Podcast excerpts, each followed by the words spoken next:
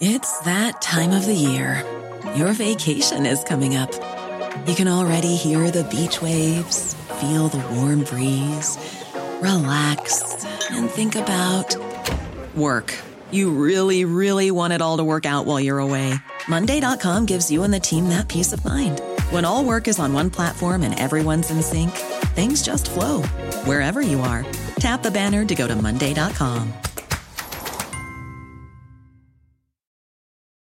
You can live out your MasterChef dreams when you find a professional on Angie to tackle your dream kitchen remodel. Connect with skilled professionals to get all your home projects done well. Visit Angie.com. You can do this when you Angie that.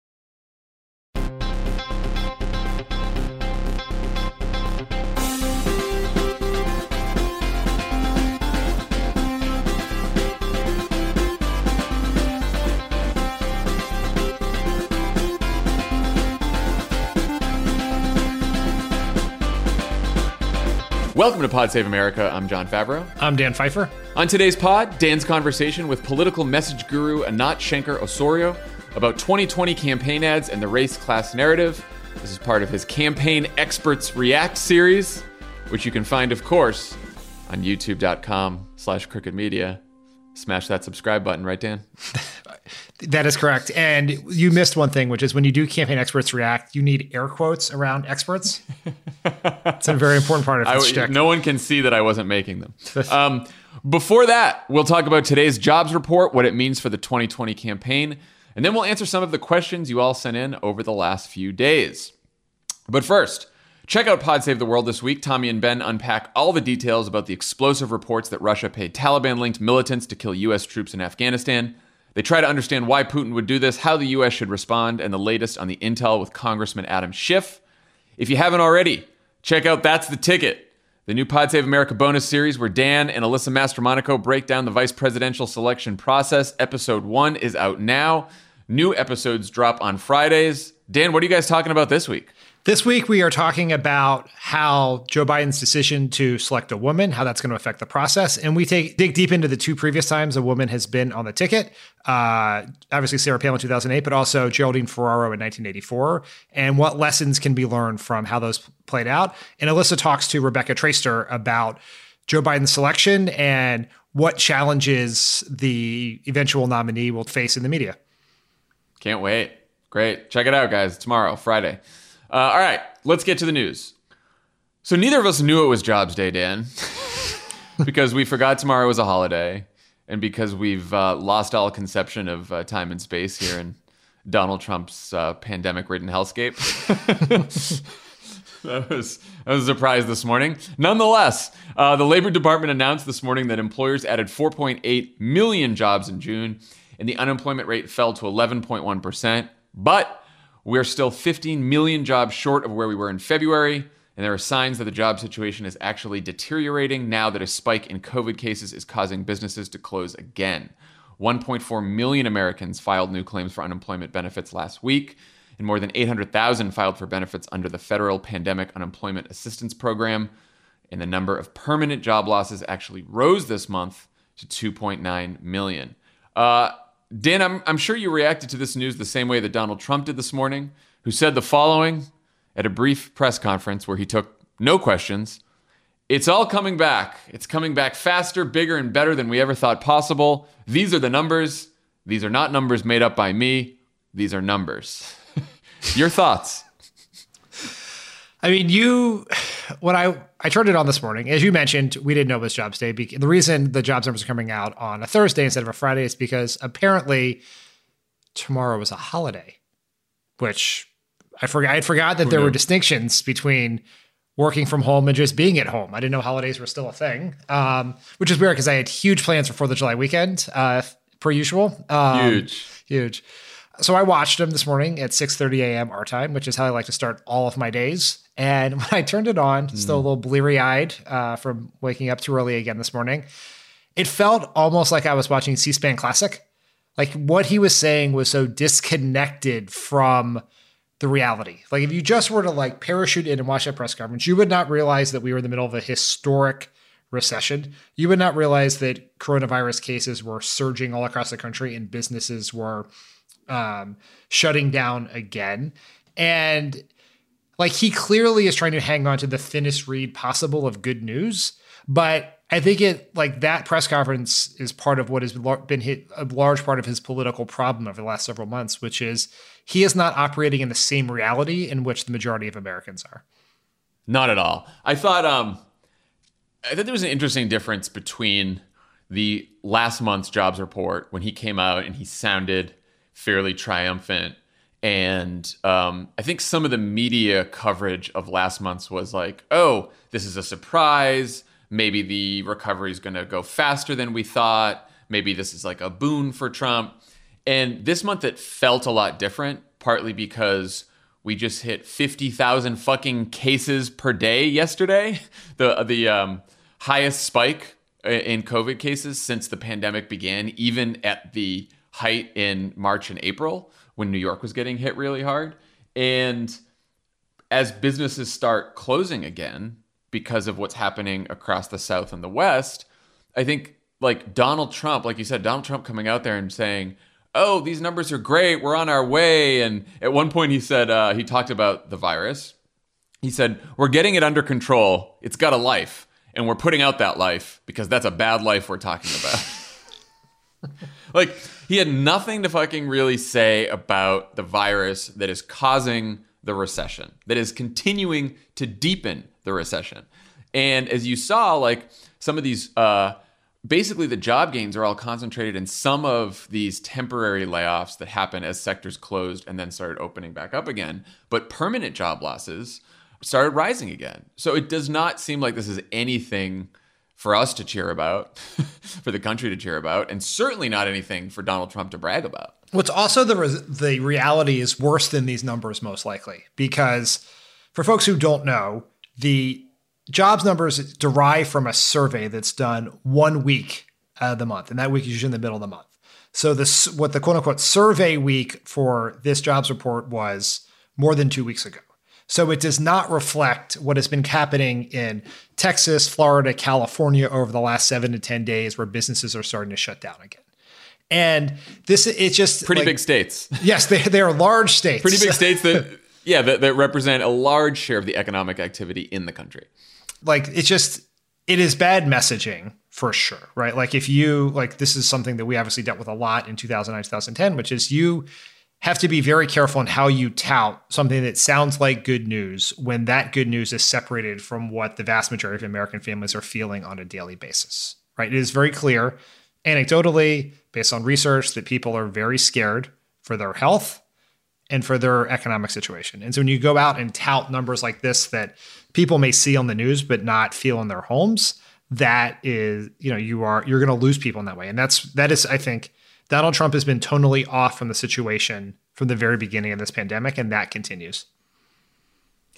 I was trying to imagine what Obama would have said if he was in this position and these numbers came out. I mean, or any normal president, but just because we worked for him, like he would have walked out and said, you know, yes, these numbers are are slightly better than expected, but none of us should be satisfied until every American has a job again. And these numbers only remind us that the most important thing we can do to get the economy uh, moving again is to defeat this virus. Here's how we're going to do that. And these numbers remind us that we need more help for people who are hurting in this economy. That's why I want Congress to pass the HEROES Act and more stimulus and more, you know, like you could come out and be determined about how these numbers make you want to fight harder to put people back to work and get the economy going again. And then at least you look to people like someone who is fighting for them and not someone who is on another fucking planet like Donald Trump seemed today. I mean, I think, I even think that Obama would handle it even less uh, triumphantly than you suggested it was not very triumphant at all because I my yeah. guess is that Obama would look at numbers like this.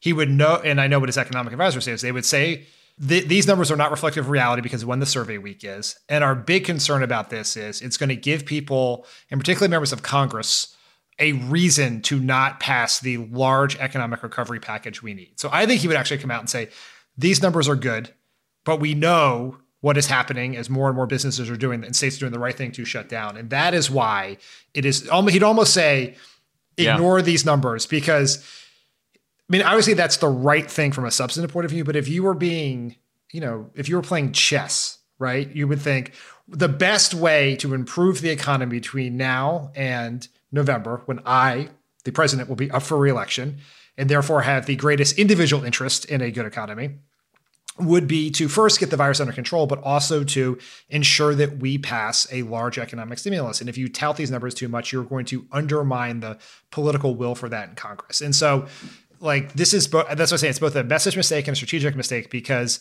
he made it much more likely. Like Jeff Stein from the Washington Post reports today that based on conversations with people familiar with White House economic officials, you're looking at a much smaller recovery package, if another one, and hardened opposition to extension of the unemployment uh, benefits, which would be devastating to the economy if that's the case.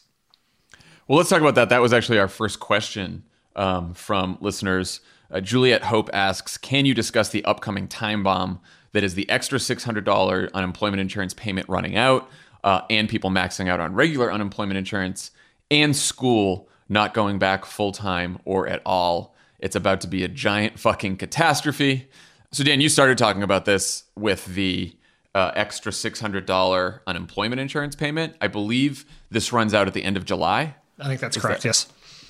So basically, Republicans, their position now, and it seems like Donald Trump's position in an interview, I believe this week, is that they don't want to re up the $600 extra benefit that comes with unemployment insurance to people who are, by the way, staying home through no fault of their own because their businesses are closed or they were furloughed or they were laid off because of the fucking pandemic.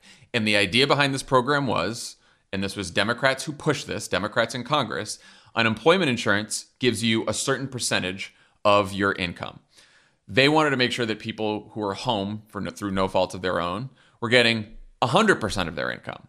The easiest way to do this is to average it out across uh, different salaries. And it basically came to if you do everyone's unemployment insurance benefits plus about $600 a week, you'll get close to people making 100% of what they made when they were at work. That's how that that's how that program came to be. Republicans and Donald Trump are now saying we don't want to do that again because that is incentivizing people to stay home and not go back to work. They can't work because their businesses are shut down because our president was too stupid to contain the virus. That is why. I mean, it is morally offensive, right? Like, at the bare fucking minimum that we should do as a country is to make sure that people have enough money to live in their homes, have food, right? Be able to put gas in their car. All of those things, like that is the bare minimum we should do under the best of times, let alone the worst of times. But if you want a, a strong economy, you want the economy to come back, then the people have to have money to buy goods. So let's say you don't extend the $600, right? Let's say you are just some rapacious Republican asshole who does not care about unemployed people. When they don't have money, they are not going to pay their rent. When they do not pay their rent, they will be evicted. Therefore, the landlords will not get money, right? The stores will have less revenue and less profit because people are not able to buy things. It is a recessionary spiral. The reason the economy is not much, much worse than it could be is because we gave people something to help them get through this time. The time is still happening, right? The coronavirus is getting worse, not better. And the idea that we would cut people off in the middle of it when they cannot go to work is insane. Yeah, that's the thing too. Is like you know, a lot of small business owners and people and, and restaurant owners and everyone else is like saying to people, "Well, we're not getting employees. They don't want to come back because they're making uh, as much or more money at home. They don't want to come back because they're afraid to get the virus because we haven't controlled it. Like that that's a legitimate reason to not want to go back to work. More than legitimate reason. And if you work in a restaurant because we have such in large parts of this country still a incredibly outdated cruel minimum wage, you work on tips. And when restaurants are at 25 or 50% capacity, then you're not getting enough money to get like it's yeah, it's, just pay people and get the virus under control. It's not like we do not have to choose. It is so stupid. It is a policy choice to have a shitty economy right now. It is a policy choice to force people to to choose between paying their rent and potentially dying of a virus. And so I think where this is going to go is Republicans are basically saying we want to do another stimulus and extend unemployment insurance, but what we want to do is give people like a one-time back to work bonus, which basically incentivizes people to go risk their lives at their workplace if their workplace is open. Um, and then Democrats are hopefully going to fight for the extra $600 um, plus an extension of unemployment insurance. And I guess we'll see how that battle goes in late in late July. But I think politically, it is a good battle for Democrats to fight, and also the morally correct battle for Democrats to fight as well. And I think um, some Democrats, including Schumer, I believe, introduced a bill that would make the uh, the expanded unemployment benefits um, extended and only turned off by getting by the situation in your state on the virus, mm. on the economy, which is, I think, a really smart way to do it. And if Donald Trump is so confident that this virus is going to disappear, he should have no problem supporting a bill like that because that would be over very quickly. Uh, do you want to talk about the impending disaster of school not going back full time or at all? I mean, it, like we, we obviously have a childcare crisis in this country at the best of times because we are incapable of having universal pre-K and other things that most of the normal world uh, thinks is an important part of having a functioning society. But how are parents supposed to work, right? When you have your kids at home, like there are two parts of this. One is my family is very fortunate in the sense that Kyla's only two, and therefore we are not for like it is easier for us to sort of play with her, someone works to turn off it. Like we don't have this obligation to like do four hours of Zoom social studies every day, right? And but like a lot of my friends have kids who are of school age, and it is impossible for, for you know for single parents, two family parents to you know to work or two working parent families to do this all the time. And so, what is going to happen there? And then, what is going to happen to all of the teachers and all the people who work in schools who will not have jobs come the fall if we can't get this right. And it's really, I mean, and the problem is, is because we don't know what's happening with the virus, no one can give people any ability to plan because they do not know what is going to happen in school.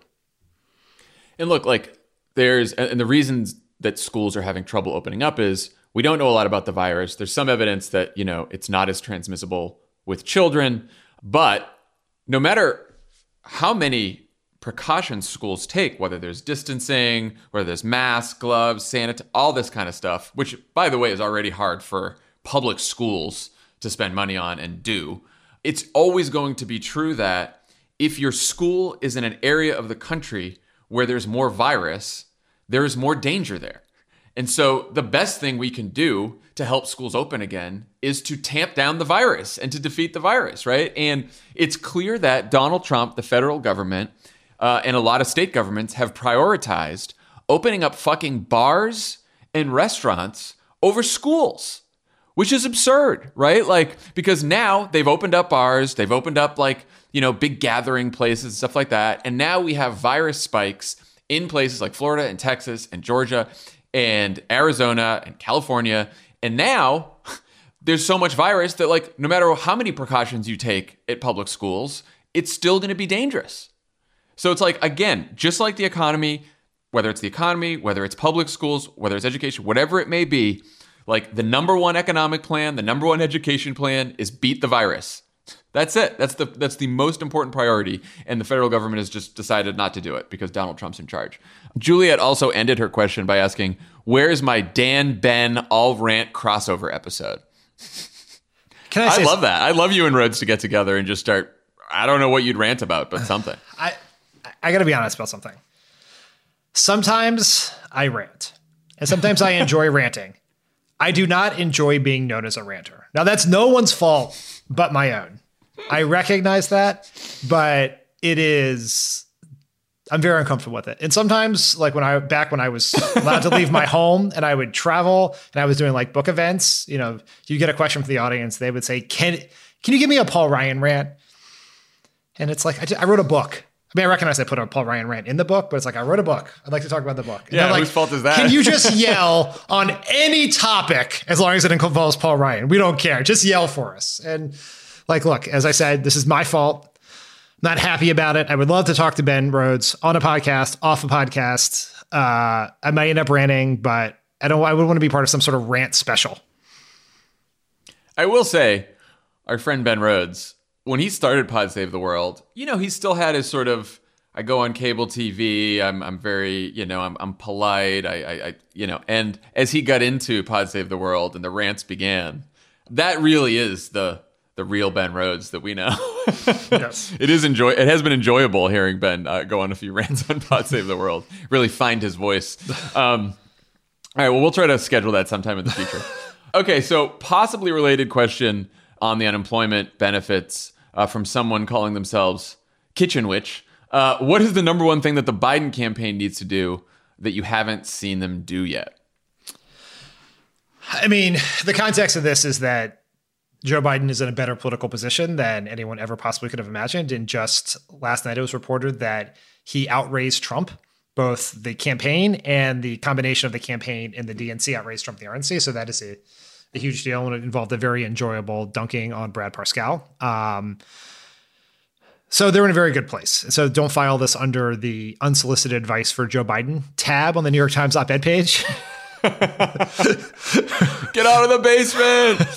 Which is right next to the racist authoritarian rant uh, tab. Look, I think that the next step for the Biden campaign is to undermine what remains Trump's last remaining strength in this race, which is even despite everything we just said about his about the state of the economy and his response to it, he is still better trusted on the economy and voters, including a number of voters who are supporting Joe Biden, believe the economy would be better if Donald Trump is reelected than if Joe Biden was elected. And so I think what comes from that is fleshing out what he would do, right? It doesn't have to be a giant, like, you don't need an entire book full of policy papers, but you need a pretty quick rundown of things that make sense. I think they are things that need to be consistent with what he's been supported before and what he worked on with Barack Obama, but also adjusted for the current reality we live in, which I think calls for bigger and bolder economic solutions than you would have expected when he started this race. Yeah, I mean, I, when I talked to Ron Klain last episode, he said that in the next couple weeks, Biden will be coming out with a more detailed economic plan, particularly a jobs plan. Um, I would imagine that, like, you know, first point of any five point economic plan for Joe Biden is contain the virus.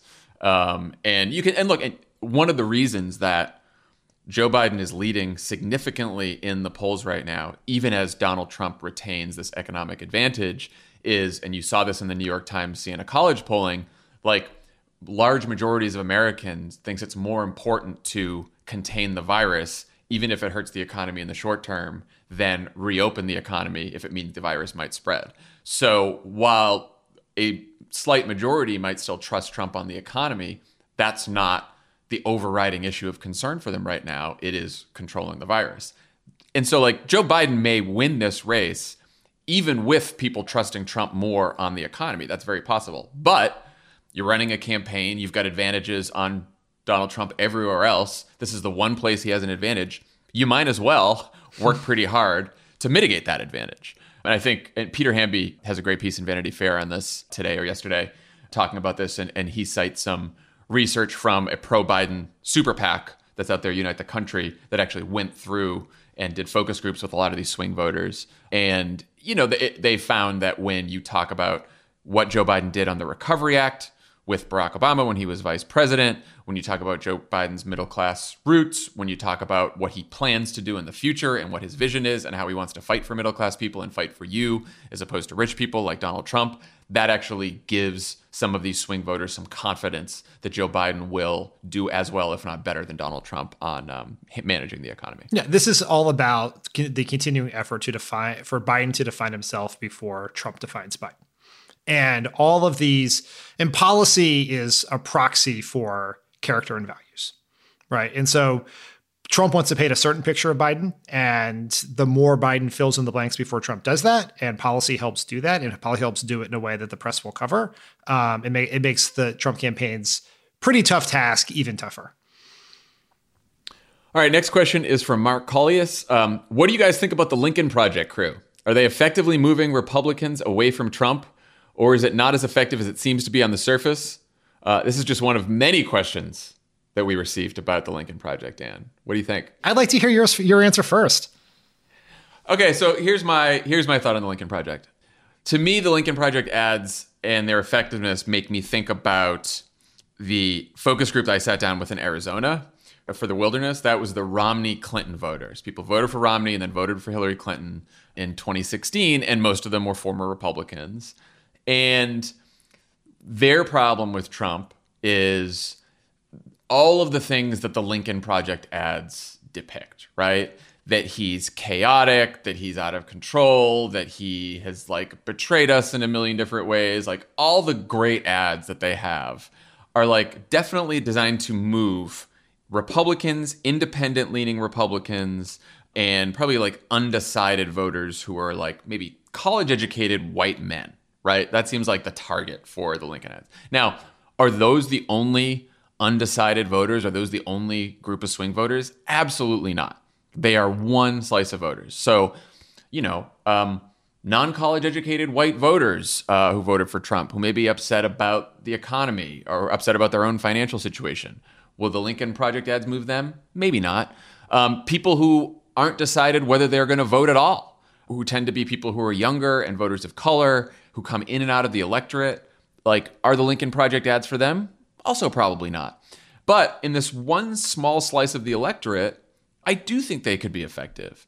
And we don't know that for sure yet. But what we can tell in a lot of this polling, especially some of the, that New York Times polling, and they went and interviewed these voters, when they talked to people who voted for Trump in 2016 or former Republicans or Republicans who said they're going to vote for Joe Biden this time, what you hear from these voters reflects what you see in a lot of these Lincoln Project ads. So I do think they have some effect there. Um, I don't know. What do you think? I mean, people, I, because of campaign experts react, the YouTube series that Elijah makes me do. Um, you people ask me about the Lincoln Project all the time. They're constantly tweeting every Lincoln Project ad at me, and it's always in this context of why can't Democrats be this good? And so, mm. I think a couple things about this. One, I think some of their ads are excellent. What they are very good at, in addition to just being fast, which I think is impressive, but is they're very good at generating viral content that shapes media narratives.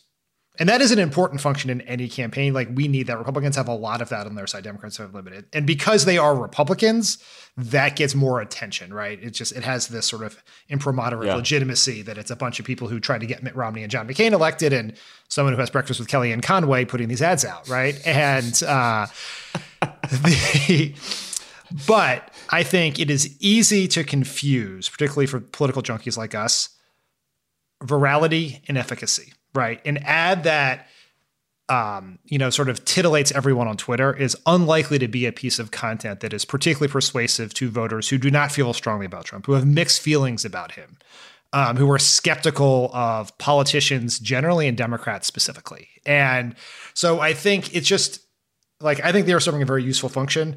A lot of times they put these ads up. They usually run. They often run them in DC on the hopes that Trump will see them and react to them. I think that was the purpose of this ad they put out in Russian last night. I just saw they bought ads in South Dakota because Trump is doing an insane virus fire rally um, for the Fourth of July, and they're they're trying to you know because they know all the reporters will be watching that um, and will react to it. I think that's all very clever. But there were a bunch of Democratic super PACs who were just out there doing the work, right? They are running ads that are effective. They are not as sexy. You know, they are unlikely to get a thousand retweets or not to get a bunch of like Hollywood celebrities tweeting them out and and praising them like they're not recent celebrities. Like it's sort of it's a little like Mark Wahlberg in The Departed, right? Uh, you know, a lot, you know, a lot of these Democratic super PACs are the ones doing their jobs, and uh, Lincoln Project maybe the other guys. Guy. And so, like, they have some very yeah. good ads, and we discuss one of them on next week's episode of Campaign Experts React. But I just, I think that we just have to recognize that sometimes very, very effective ads are boring to political junkies. Oh, most of the time they yeah. are. Most of the time they are, uh, because and partly because political junkies look i think part of it is there's a class and education divide here right? Like the when we poll the ads that are most effective tend to be ads about like economic populism uh, trump taking away your health care uh, trump's trade deals hurting farmers um, the fact that you know like other kind of economic issues.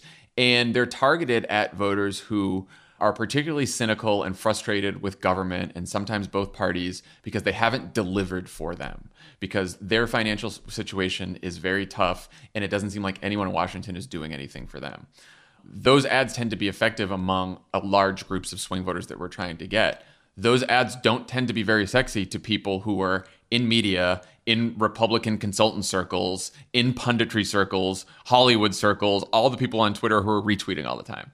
But again, like I think it is very valuable to try to shape the news cycle because people make up their minds about elections not just through ads but through media coverage. And to the extent that the lincoln project people can have figured out how to game media coverage and help shape the media narrative i think that's very useful and we could probably learn to do that as well with some of our ads, even if they're not like directly targeted to the voters that we yeah. Need. And there are some people like the new PAC Midas Touch who have got who are doing that um, and yeah. similar similar effectiveness. The other thing I think to the credit of the Lincoln Project, like there's a lot of grifting going on in Never Trump circles. You know, a bunch of people who've decided that the way to get attention is to be a Republican against Trump. You know, this sort of the Scaramucci Omarosa world or John Bolton, an instance, yeah. right? There's a way to you, know, you, can get some pretty big checks, be you know being one of those the lonely few, if you will. But the Lincoln Project folks are doing something that is not getting a lot of attention, which is they are actually running ads to help the Democrats take the Senate back. They have an ad up yeah. in Montana uh, that is a mostly positive spot about Steve Bullock that takes a shot at Steve Daines. And it, it's one thing if they were like, they obviously have a lot of enmity towards like Lindsey Graham and McConnell and the people who have facilitated Trump and they think are sinking their party. But when you take on Steve Daines, like that's a sign that you think the way to solve the problem in the party is to give Democrats full control and make the Republicans have a reckoning. And I think they should get credit for that. This is not just a bunch of viral anti-Trump videos followed by some book contracts. Like if you're going to help Steve Bullock get elected, I'm, you know, I applaud that. And look, you don't have to love all of the policy positions or political positions of the people in the Lincoln Project. Like politics is about building alliances towards shared goals. And when the when our when our goals uh, sort of separate from theirs, then we don't need the Lincoln Project anymore. We can go back to fighting each other, right? like it doesn't mean like because you like a Lincoln Project ad that you like have to say, oh, they had a great position on the Iraq War. None of them did. but right now, Donald Trump is an immediate and urgent threat to democracy. And it's like, let's take all the help we can get from all across the political spectrum to beat him. And then once he's gone, we can all go back to fighting over other issues.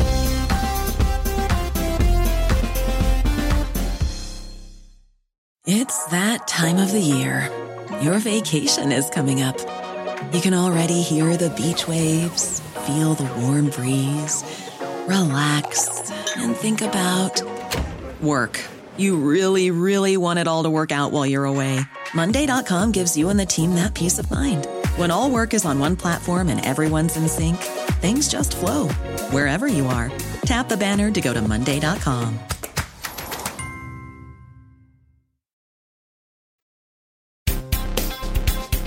All right. Safi Khalil asks Does Dan think there's a contradiction between believing the tipping point states in the Electoral College will be very close, but also advocating for more reach Senate candidates? If you believe we're winning Wisconsin by no more than two to three points, we're probably losing Iowa by more than five. And Theresa Greenfield, she's the Democratic Senate candidate in Iowa, is a solid candidate, but unlikely to win in that environment. Great question. What do you it, think? It is a great question. It made me really cons- reconsider a lot of the things I've been doing recently. So thank you. Um, I mean, I certainly understand the question. I understand if you're one individual and you're like, I have one day to canvas, right? Does it make more sense to canvas in Wisconsin, where or in uh, Iowa? And I would say wrong answer. Canvas in North Carolina, duh. Um, but so yes, like you, like everyone should prioritize what states or races they care about most. And I don't know that Joe Biden is only winning Wisconsin by two to three. I mean, the most likely scenario three months ago was he's winning by one um, or losing by one, right? And maybe he wins by two or three. Maybe he wins by nine, right? I mean, Obama won it by seven not that many years ago. Um, and but just just like Joe Biden and the Democrats need to create as many paths as possible to 270.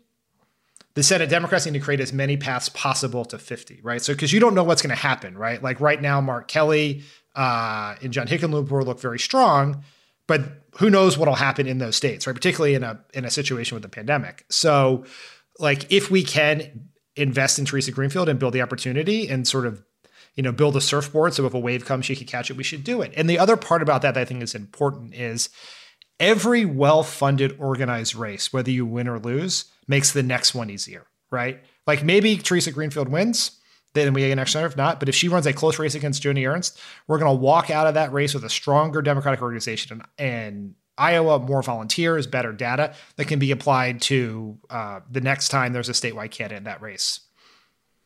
I think the national political environment um, contributes to about I don't know ninety plus percent of the final outcome in a lot of these statewide races. Um, and I think the partisan makeup of that state, the partisan makeup of the state plus the national political environment gets you about like 90% there, maybe even more at this point because we're like more polarized than ever. But candidate quality, individual races, individual messages between both of the candidates, those things matter. They still do matter. And that's why you get results like Jon Tester winning in Montana in 2018, even though it's a, tr- a state that Trump won by double digits. We still had a Democratic senator hang on in that state. Now, we had a bunch of other Democratic senators in states that Trump won who lost um, because they just couldn't hang on and they couldn't beat sort of like the national sort of political environment um, and and the partisan makeup of the state. But every once in a while, you have candidates who sort of uh, who, who beat that, and I think it usually happens every cycle. So will it be Theresa Greenfield? Will it be Steve Bullock? Will it be Doug Jones? Will it be you know like we don't know who that candidate's going to be that sort of beats the partisan makeup of their state in the national political environment. But like you said, you might as well bet on a whole bunch of uh, of candidates to see which one of them is going to do it. Shane Smith asks, can Washington D.C. achieve statehood with a simple majority vote in the House and Senate and the president signing the bill, or is there more to the process? Also, how close is Puerto Rico to becoming a state? Um, ostensibly, this is someone named Shane Smith but I do believe it was actually a question sent in by our producer, Michael Martinez, longtime resident of DC, longtime advocate of DC statehood. Uh, so, Michael, we'll just answer your question, which you could have just asked us on Slack, but um, we'll answer it here. So, I think uh, if we have a Democratic House and Senate, and we have Joe Biden as president, and notably we remove the filibuster, then yes, that's how that they can make Washington D.C. a state. That that simply, right? Yes. I mean, you're ignoring the obvious need for a very expensive process to redesign the flag. That's that's true. Uh, well, you know, we, we, can we can worry about that. Too. and we um, also we also have to name Washington D.C. something like that. Like oh, that's right. That's actually in the in the House bill. I think they don't they rename it the Commonwealth of Douglas. Yeah, I think Doug. I was just gonna say, I think Douglas is in there after Frederick Douglass. Yeah, is, uh, that's just wonderful. I love that. Let's just start. I think we should just like we don't even have to keep Washington. Having Washington and Washington, Washington State, and Washington D.C. is confusing. Let's just right. That's a good point. Yeah, we can do anything. It's a blank canvas, people. Let the people of DC decide. I will say the last time they voted on something like this, they ended up renaming the Washington Bullets the Washington Wizards. Um, so maybe this could go very poorly. Yeah, that's true. And on on your question on uh, Puerto Rico, in May, Puerto Rico's governor announced a non-binding referendum that will be on November 3rd, 2020, that will ask voters in Puerto Rico if uh, Puerto Rico should be admitted as a U.S. state. So, um, and look, we do not want these to become states just so that we can have a couple Democratic senators from D.C. and Puerto Rico. It's important for the people, the Americans who live in Puerto Rico and Washington, D.C., to be able to determine whether they're admitted as states and to be able to get representation in the United States Congress, real representation. That's why this is important right now. But yeah, I think, you know, because Republicans have decided that they don't give a shit about this, uh, about having people who are Americans who are not represented in the US Congress um, by any representatives who actually have real voting power, um, it's going to be up to Democrats to do that. And so, but yeah, if we have a Democratic Senate, Democratic House, and Joe Biden, we could we could do that in the first couple weeks. Great. Amy Hendrickson asks if there's a retirement on the Supreme Court. Oh, I just got I just got a bad feeling in my stomach just reading that. Um, either Alito, Sam Alito, or Justice Thomas, Clarence Thomas, or both. Oh, is there any way the Democrats can prevent McConnell and the Republicans from rushing a confirmation before the election? Yes, there is, and I will talk. oh, okay, but good. I think I was gonna. I wasn't sure about this one, Dan. I mean, oftentimes I've brought this up a few weeks ago uh, to you, and you, as you often and correctly do, accuse me of doomsaying. Um, I mean, I was having a good day until you sent me that story. I'm just, I'm just, I'm, I'm trying to give you the information you need to make the appropriate decisions about your moods, right? How you choose to use the information is up to you. But there are the, there are a decent amount of rumors flying around Washington that either Alito or Thomas is going to retire in part because Trump's political position is so terrible that they feel like they would be locking if they do not retire now. These independent Supreme Court justices would never retire under a Democrat. So they're locking themselves into four or eight more years of being on the court. Donald, it has been reported that Donald Trump would like a Supreme Court vacancy because he thinks it would help him politically because he has convinced himself of his own narrative that Brett Kavanaugh helped him by giving Democrats the largest popular vote margin uh, in House races in history. You know, um, so I think like this is not something we should discount, right, as a possibility. But in order to get that done, Mitch McConnell is going to need the votes of Susan Collins, Cory Gardner, Martha McSally. And so we do have the ability to put tremendous pressure on them to not violate the standard that they themselves set four years prior, right? This they would be forced to violate the quote unquote McConnell rule. And frankly, add Mitch McConnell to that list of people to put real political pressure on in their states. Yeah. Now I'm going to be the pessimist that that's still a. Uh, I guess it's a possibility we could stop that, but that still requires uh, Susan Collins to um, do something courageous or independent, or even in her own political interest, which I'm not sure that she knows uh, what that is anymore. so anyway, but yeah, I guess I guess Democrats could do everything possible to gum up the work, slow things down, and then just it would be a tremendous pressure campaign on the Republicans who are up in 2020. And you know the window is closing, right? Like they have to nominate someone, there have to be hearings. It's now July. I guess the retirement would be announced sometime this month or maybe even in August. I think we've had August retirement announcements yep. too. So then it would be, man, then the fall campaign, September, October, would be like a campaign in the middle of a pandemic and a recession against Donald Trump and Joe Biden with a Supreme Court nomination happening in the background. Jesus. It doesn't I mean, sound great, Dan. I mean, that would be, it's basically the Kavanaugh schedule all over again, right? Yeah, except with a presidential instead of a midterm. Oof. And a, and a pandemic. Right, um, and a pandemic, yeah. Wonderful. Steve Garrison asks I've always wondered when a campaign loses like all the other candidates in the primary did, what happens to the money they raised? Do they keep it? What is the answer to this, Dan? I don't I know they don't get to like pocket the cash. well, they most cases campaigns end with close to zero money and oftentimes negative right. money. Right. So it's it's right, pretty right. rare that a campaign ends in the black. Uh, but when that does happen, they can keep it in their campaign account, which could be used for future campaigns for federal office, presuming we're talking, we're obviously talking about presidential campaigns right now, or they can make unlimited contributions to party committees. So Michael Bloomberg ended his campaign with, I think, $18 million in his campaign account. Now it was his money to begin with, but he had he had donated it to the campaign, and he gave all of that money to the DNC. Like that was his big contribution.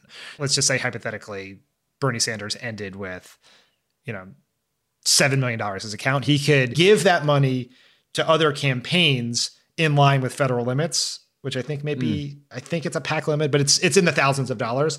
Or he could give all of that money to the DSCC to help take the Senate or something like that. Um, yep. And, but also campaigns often, there is a huge and very long audit and shutdown process at the end of campaigns. Um, I think it's very possible that certainly our 2012 campaign or 2008 campaign are still open for the shutdown process. Like that's how long it is, and so a lot of that money is spent on you know filing reports and complying with the audit. So it's not they don't get to like go buy a second home with it, right, or anything like that. That's good. We got two questions on our Adopt a State program. Uh, Hasitha Sridharan asks, um, "I'm a Canadian living in America. Can I adopt a state, or is that some FEC violation?" Quick answer: if you're a foreign citizen, you can't donate, you can't vote, but you can do everything else. You can volunteer, you can contact voters, you can, when we used to knock on doors, you can do that, you can phone bank, uh, you can sign people, you, you, can do everything but those two things donating money and voting. Um, so please adopt a state, help us out here in America. Um, we're now we're now calling on the world to help us because we're we're in dire straits here with Donald Trump.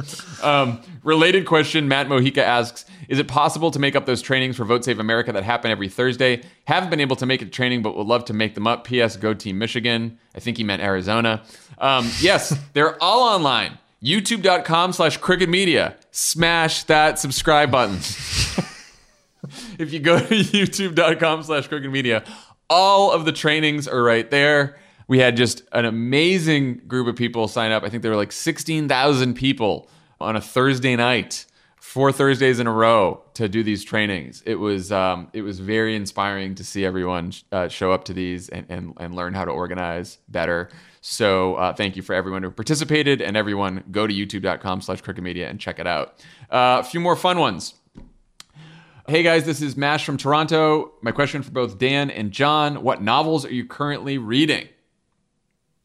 So I just finished The Vanishing Half by Brit Bennett, which is a truly I amazing just, book. I just, okay, I just started it. Yeah, it's, it's great. It like great. last week. And I just started A Death in Her Hands by Ottessa Moshfegh. I think I might pronounce mispronounce her name, but she is a uh, American author who wrote a book called Eileen that won a lot of awards a few years ago, and is uh, this is a bit of a sort of a literary murder mystery. And I'm only ten percent in, which I know that because I read on a Kindle, um, but it's superb. I want you to know what I did the other night, Dan. I was so stressed out by the news and especially like all the pandemic news. I finally just looked at my phone and I said, I'm done. I deleted the Twitter app from my phone. Whoa. Um, is it back? I did not. No, it's not back. Because what I said to myself is when I sit down at my laptop, like I am now, or on my, my iPad, which are all in my office, I kept the Twitter apps there, especially on my iPad, so I can scroll there. But at least it makes me go into my office and sit there and scroll. And so, like when I'm walking around the house, when I'm in bed, especially, no more scrolling through Twitter. And instead, you know, I started reading The Vanishing Half and uh, before bed, and it has put me at ease a bit more to just to just not have the news scrolling in my mind. This was my post White House changed my life, which is no phone in bed at night. It's yeah. plugged into the wall where I can't really reach it. Better. And and like reading books. Now the morning's not so great, but the night that has been my plan. It's been I'm not saying that I am the picture of fucking mental health these days, but uh, it's better Same. than the alternative, Same. I guess. Follow up from Brady Minter. What are some of your favorite book recommendations on American political history, any era?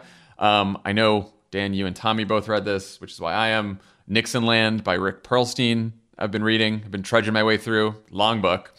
Um, and uh, long book. Long book for me. And also, uh, These Truths by Jill Lepore is an outstanding uh, history of America that I uh, would recommend to anyone. Uh, I've been reading that as well. What about you? So it kind of depends on. I have a long answer to this because really all I want to do in life is find a way that I could just like read and talk about books for a living. And so. Mm. Like it kind of depends what you want. If you want to learn about politics and campaigns, there are sort of like three books that have been read by every person who writes about American politics, who covers American politics. Every politician has read Richard Ben Cramer's What It Takes, which is the sort of the the first all of the inside the room, like glorification of strategists, um, like campaign trail books that are you know we now know about, like Game Changer, all came from that book, and it's a, an amazing book. Fear and Loathing on the Campaign Trail, Hunter S. Thompson's book about the 1972 um, presidential campaign is the book that every political reporter has read, and they have all styled their lives after. You know, at least a certain, at least the most recent gener, not the current generation, most recent generation political reporters, where they're out there, they're at the campaign, they're at the bar at night. The hard drinking, hard living political reporter all comes from that, and then. You know, Timothy Crouse's Boys on the Bus about the reporters covering the 1972 election is sort of helps you understand the modern, how we got to the place where we've been covering campaigns like sports for decades now you know, there's a, like a gazillion um, biographies that you can uh, recommend to people, whether it's Robert Caro's books about LBJ or, you know, everything Doris Kearns Goodwin wrote about Lincoln and Teddy Roosevelt and Franklin Roosevelt. But I sort of think the most interesting books to read are the ones that are not about sort of you know the sort of the great man theory of history these people who are bending you know the world to their will um, and these books are almost invariably about men, which is why I said it that way. But there are two books that I think are about sort of the country and the forces that shape the men and women who lead the country that are incredibly important to read. One is The Warmth of Other Suns by Isabel Wilkerson, which is about the Great Migration. Yeah. Um, and the other one is Republic of Suffering, which is by Drew Gilpin Faust, that is about the effect the Civil War had on the country because of the tremendous trauma like everyone who died was an American, and it helps explain. It sets the context for the conversation we're having right now about the Confederacy and statues and all of that. And it's a, I mean, it's a dark read, obviously, but I think a really powerful one of understanding the impact of war in general and that war in particular on American people. Few fun ones. Eileen Krynock asks, Dan, is that Bigfoot on your wall?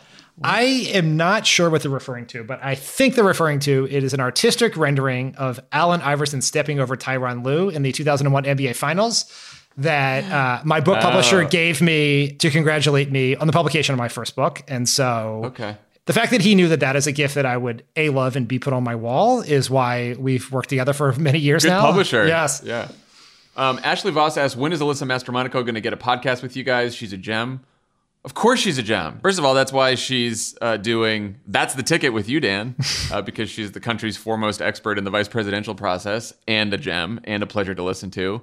She's also a co host on Crooked Media's Hysteria podcast, which is celebrating its 100th episode today. Happy 100th episode to Aaron and Alyssa and the whole crew at Hysteria.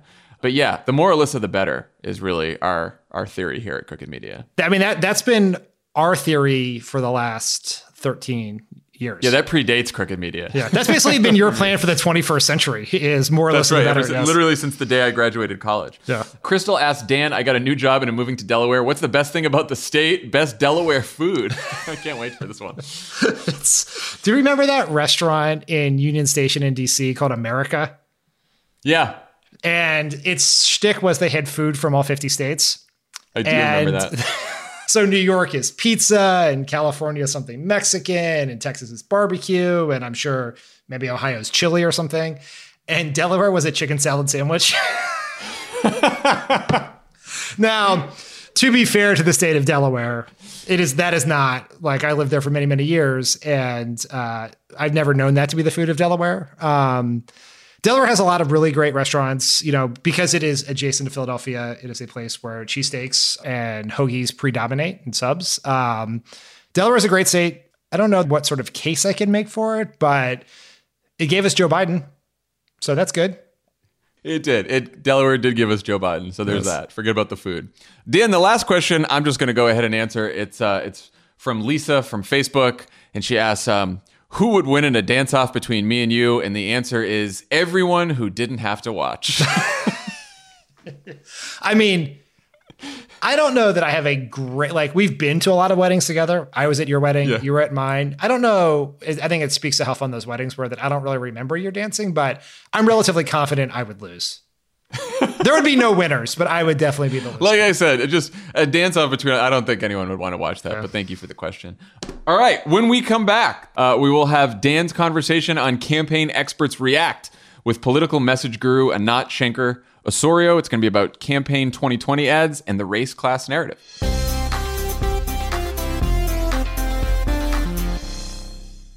It's that time of the year. Your vacation is coming up. You can already hear the beach waves, feel the warm breeze, relax, and think about work. You really, really want it all to work out while you're away. Monday.com gives you and the team that peace of mind. When all work is on one platform and everyone's in sync, things just flow wherever you are. Tap the banner to go to Monday.com.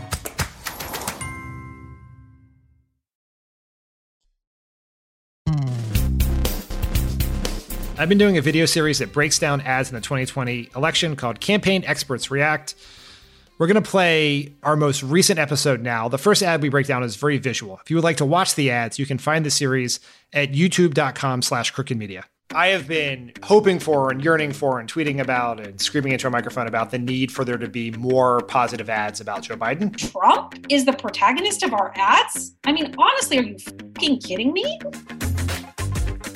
Welcome to another episode of Campaign Experts React, where we break down 2020 ads and political media, explain what the people behind them were trying to accomplish, and decide whether or not they did a good job. I'm Dan Pfeiffer, former communications director for Barack Obama. Joining me today is messaging and communications expert Anat Shenker-Osorio, the founder of ASO Communications and host of the podcast Words to Win By. Anat, thank you for joining us. You are actually an expert. So we are very excited to have an actual expert on Campaign Experts React. So thank you for joining us. Uh, and I was wondering, before we got into these ads, you could tell our viewers what the race class narrative it is and, and what drove you to do that work. Yeah. Um, and first of all, thank you for having me. That's an all too kind introduction. and basically, what the race class narrative is, is um, it's a three part structure, and the order really matters.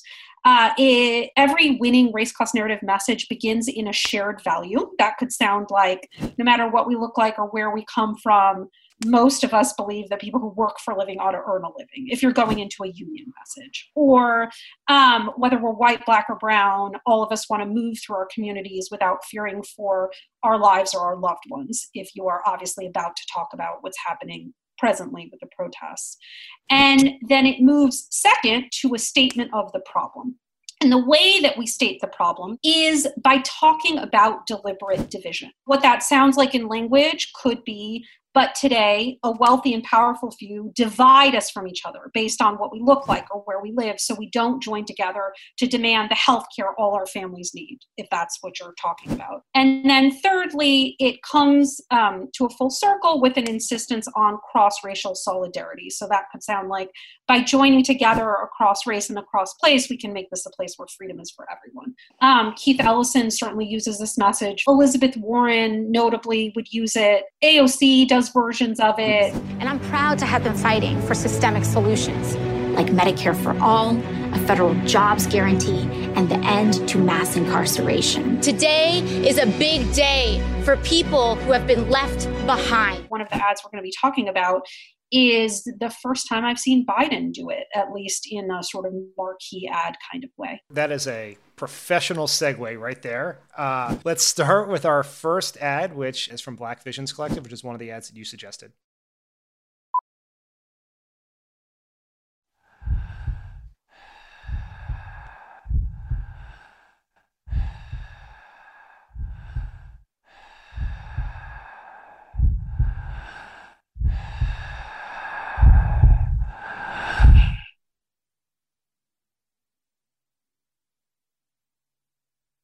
Full disclosure, my uh, team, we made that ad with Black Visions Collective.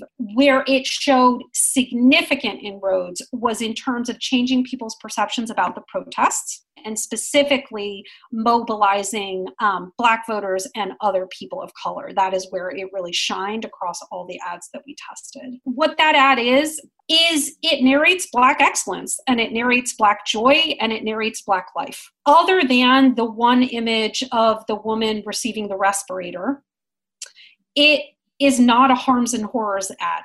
And one of the most important findings that I've hammered through my career, I first saw this with work that I did in Australia on people seeking asylum in 2015, is that when we depict harms and horrors, so specifically in that case, when we showed images of people seeking asylum behind bars, it actually reinforced the opposition story that immigrants were animals. You can get people maybe to feel sorry for those people, which is by definition still otherizing if you're feeling sorry for those people, that's not you. And so what showing black joy and black excellence you know simone biles people throughout a life cycle children babies etc labor a woman in labor it actually creates that bridge to empathy that ad blew me away for all the reasons you said but also it is so important to get people's attention in this day and age because if it's a digital ad they're scrolling through their phone quickly or it's a television ad they may be about to fast forward or doing a two screen experience where you look at Instagram while the commercials come on. And so you have to cat, you have to give people's attention. And that one doesn't. And so many, you know, quote unquote political ads look exactly the same and they sound exactly the same and they sort of like announce at the beginning don't believe what you're about to hear this, you know, this this is coming from people you do not trust it's the equivalent of when your romantic partner says to you we need to talk and so as soon as they say to you we need to talk whatever it is they were going to say, you're already like, mm-hmm. like I hate whatever it is you're going to say. Mm-hmm. So ads that look like political ads are essentially that equivalent. We are signaling to people, I'm going to talk to you about a political issue, which we know famously people abhor, right? People are like, I hate politics. I don't like politics. I don't like talking about politics. So we tip our hand and then we start talking to them you are not going to believe what the producers have put on my script. And in fact, this is so stupid I can't even read it, but it's so bad. They want me to say, quote, the data is in, and that when I say, quote, smash that subscribe button, people are more likely to subscribe to this channel. Subscribe to smash something, subscribe to something, I don't know. The next ad we're going to look at, as you previewed, is an ad from Joe Biden's campaign. The country is crying out for leadership. Leadership that can unite us, leadership that brings us together. I look at the presidency as a very big job, and nobody will get it right every time. And I won't either. But I promise you this I won't traffic in fear and division. I won't fan the flames of hate. I'll seek to heal the racial wounds that have long plagued our country, not use them for political gain. I'll do my job and I will take responsibility. I won't blame others. I promise you, this job is not about me, it's about you. It's about us. To build a better future. That's what America does. We build the future. It may, in fact, be the most American thing to do. This is the United States of America. There's never been anything we've been unable to do when we set our mind to do it and we've done it together. I'm Joe Biden, and I approve this message. So, what was your reaction to how Biden used the race class narrative in that ad, and why do you think it works? Yeah, I don't just think it works. I actually just um, completed a test of it. It's one of the most um, effective ads in terms of a high degree of statistical significance um, across a broad swath of the electorate, especially moderates, at moving people away from Trump and toward Biden. One of the most interesting things about it is that it doesn't name Trump. It does actually show images of Trump, but if you follow the script, Trump is never named. And the way that it narrates the evil that he does is fanning the flames of hatred, is deliberate division. The other thing that it does, really fascinatingly, it actually says almost nothing about Joe Biden's resume. It is a pro Biden ad that doesn't present us with, you know, I did this and I accomplished that, nor does it really say much about his personal characteristics what it does is it focuses in on the job of the presidency itself. So, interestingly, the discourse isn't so much about who Biden is, it's about what the task at hand is. I have been hoping for and yearning for and tweeting about and screaming into a microphone about the need for there to be more positive ads about Joe Biden. This isn't really about the Biden campaign, but just progressive generally need to help define Biden before Trump defines Biden. And so this is a positive Biden ad. Second, the best positive ads are implicit, if not nearly explicit contrast with the opponent. This is an ad that is positive for Biden, but is really about Trump and why Biden is the solution to that. And the third reason why I love this ad is I remember when Biden announced his campaign, he talked about healing the soul of the country. And that felt to me a little off the moment when it happened, right? Where it's sort of like we were going to bring Republicans and Democrats together and Lindsey Graham and Mitch McConnell and would be everything would be better post Trump. And that's just not my view of politics and not my view of the Republican Party. But when healing the soul of the country is actually about the soul of a divided country in this moment as an antidote to Trumpism and what Trumpism has wrought, I think it works. And so I thought it was a, an excellent ad that was authentic to what is best about Biden. It offers an encapsulating metaphor at the end. So, this build a better future. I think that claiming this future, even in this tenuous time where people are feeling rightly really, really anxious and scared, um, is incredibly important especially when you consider that held up in contrast to Make America Great Again. The beautiful tomorrow that Republicans present, that Trump represents, is nostalgia, which requires no imagination. All you have to do is think, oh, I've seen that before on a poster, or I've seen that before in a TV show. Absolute bullshit, but easy to conjure in your mind. One of the hardest things about progressive messaging is it needs to provide a sense of that beautiful tomorrow. And that is where being on the left is just really, really hard. We've never lived in an America hmm. with racial equality. We've never lived in an America where working people actually had a fair return on their work. But we have to manufacture that out of pure imagination. The last that we're going to look at is from Re- Republican Voters Against Trump, which is yet another super PAC started by Never Trump Republican consultants.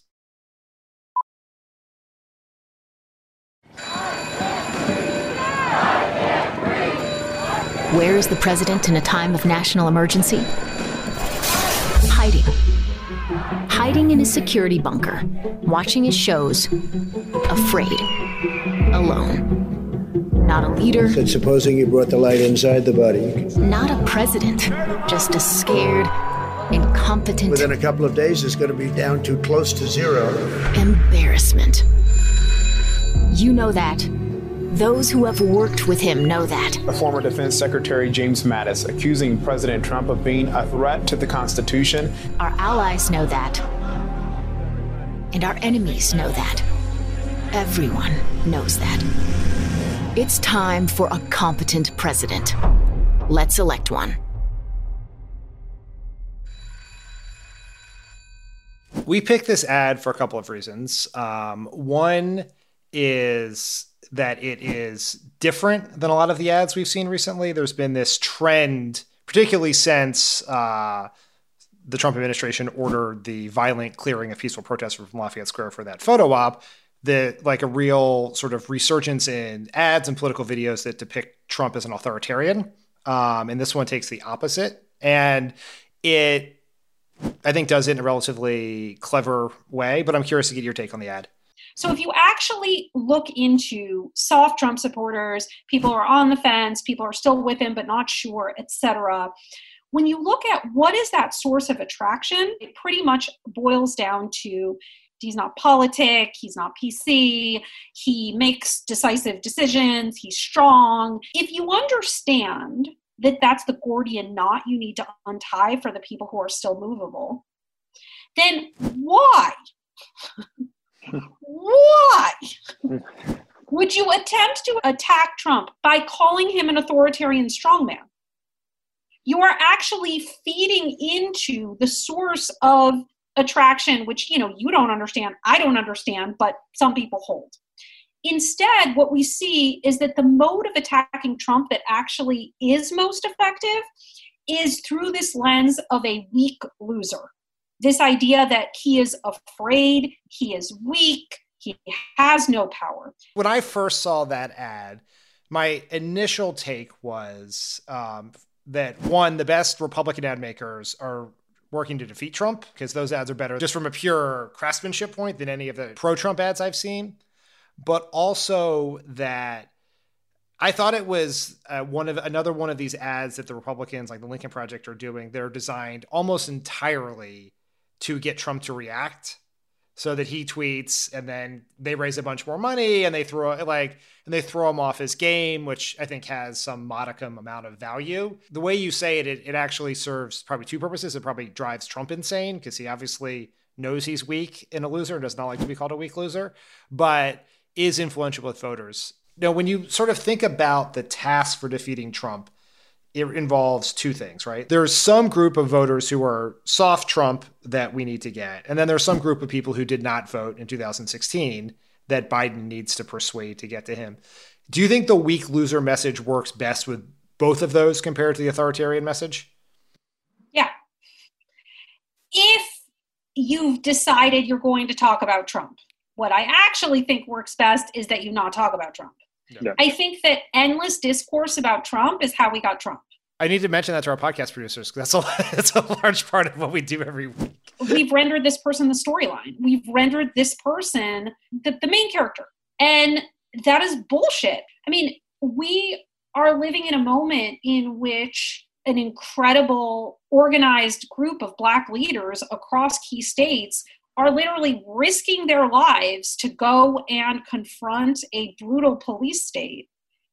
And and Trump is the protagonist of our ads? I mean, honestly, are you fucking kidding me? Like there are actual heroes doing work to make America what it pretends to be and what it wants to be and what I have to believe, perhaps because I'm pathologically optimistic, it has the opportunity to be.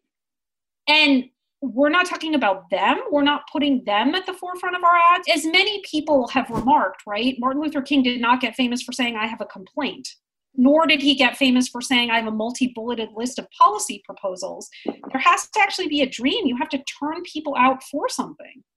That is a very, very powerful message that I hope uh, all of our all of our candidates, our campaigns hear. Anat, thank you so much for joining us. Uh, it was so much fun to talk to you, and hopefully we can talk again before this election's over. Awesome. Thank you.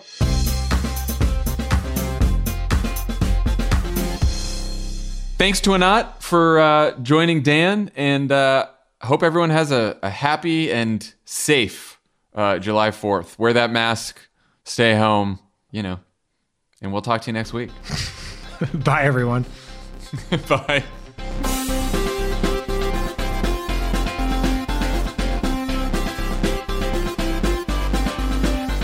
Pod Save America is a product of Crooked Media. The executive producer is Michael Martinez. Our assistant producer is Jordan Waller. It's mixed and edited by Andrew Chadwick. Kyle Seglin is our sound engineer.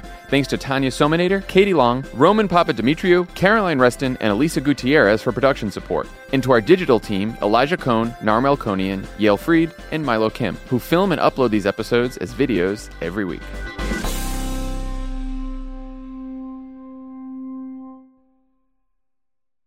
It's that time of the year. Your vacation is coming up. You can already hear the beach waves, feel the warm breeze, relax, and think about work. You really, really want it all to work out while you're away. Monday.com gives you and the team that peace of mind. When all work is on one platform and everyone's in sync, things just flow wherever you are. Tap the banner to go to Monday.com.